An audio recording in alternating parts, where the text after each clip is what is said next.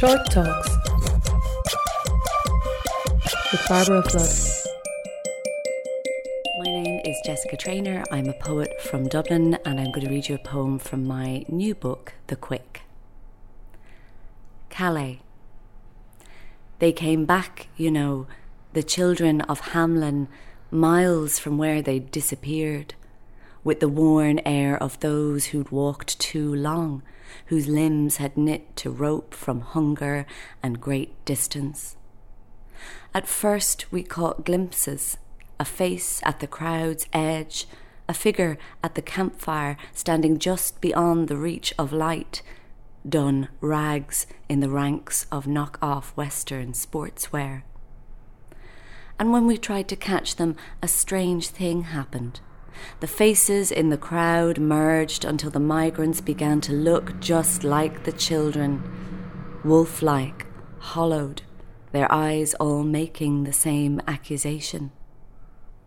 When the camp went up in flames, we saw them clearly, standing grouped among the burning tents, their revenant gaze, their question, Where is home?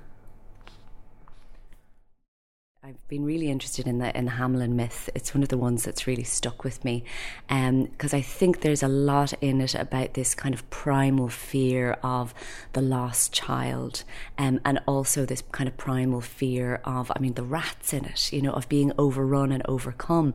So in a way, that's kind of two of mankind's primal fears set set up together, conflated.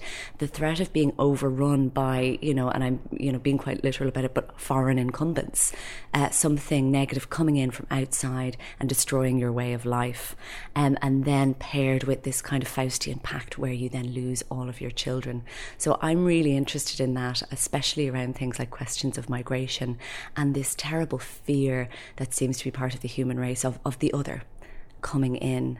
Um, but I also, you know, I've just been kind of devastated over and over again by what's been happening in the Mediterranean. And, you know, I recently saw a tweet the other day about, um, and I even find this difficult to talk about, but there was a 14 year old boy who drowned in the Mediterranean, and his school report was found among his person, you know, his really good school report because he just wanted to show, you know, what a good boy he was and how he could contribute. And I thought, you know what? That made me realize that we are the monsters. You know if you're talking about the fairy tale we are the monsters. Can you imagine if somebody were to try and write something allegorical the way a fairy tale is about this situation?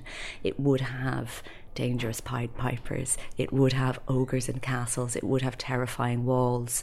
Um, and and i am constantly kind of um, uh, just baffled and terrified uh, by the fact that we are living in the middle of of this you know, war zone of human attrition, and that we are able to find ways to justify it because we often think, and I think in the, if you've a, you know in the kind of neoliberal worldview that history is something that moves on in a very neat and tidy fashion, um, and and actually I think at the moment our own uh, worse human nature is is being presented to us again, uh, much the way it was in the Second World War, and it feels very much like we're on the brink of something uh, really terrible. Um, and, and I suppose that the, the, the impetus for the poem came from all of those ideas kind of coming together in, in the wake of what happened at Calais with the burning of the jungle. Would people be as afraid themselves if it wasn't just for all these media reports and for politicians stirring it up? Yeah, I mean, I think that we're all afraid all the time, and I do think, you know, that I, there's there's a part of me that empathizes with those fears because I think it's often the most vulnerable people in society who have their fears played upon. It's the people who feel that they are already marginalized, um, and then you know this notion comes that somebody else is going to be given something that they have been denied. So you can absolutely understand where the fear comes from, but I mean, especially around Brexit and that that hideous breaking point poster um, that I think floored a number of us, which was this big kind of billboard poster that um, I don't know whether it was Nigel Farage's party, but it was just this image of a stream of people. You know, it looked like an invasion.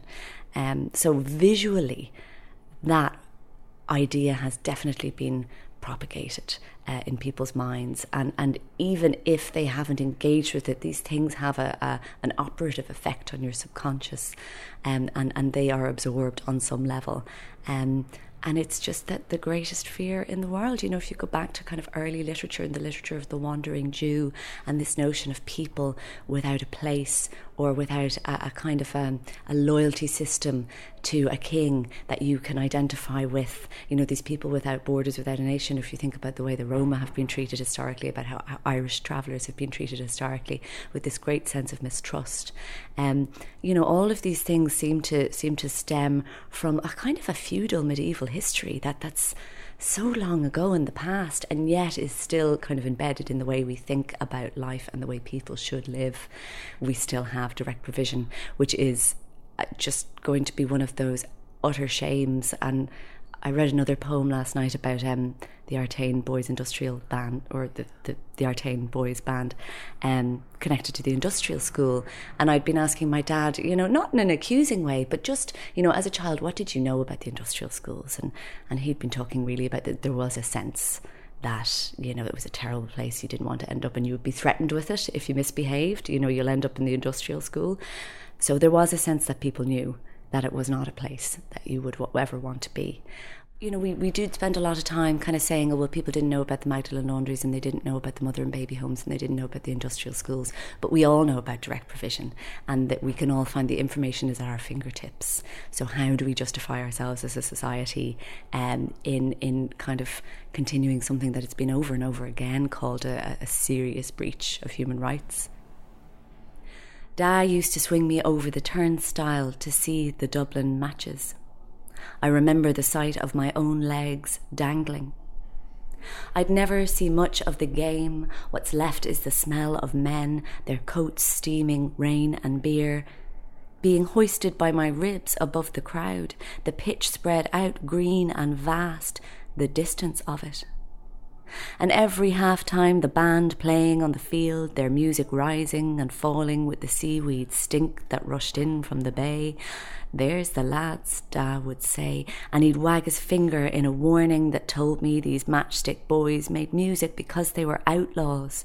Each cymbal clash a cry of mea culpa and I imagined myself out there with them in this rainy Colosseum with my dad as emperor, giving the thumbs down, shaking his head for the loss of his son to that criminal gang, the bold boys of the Artane band.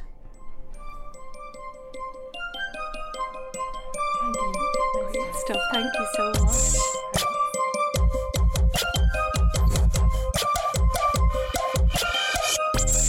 Short Talks with Barbara Flood.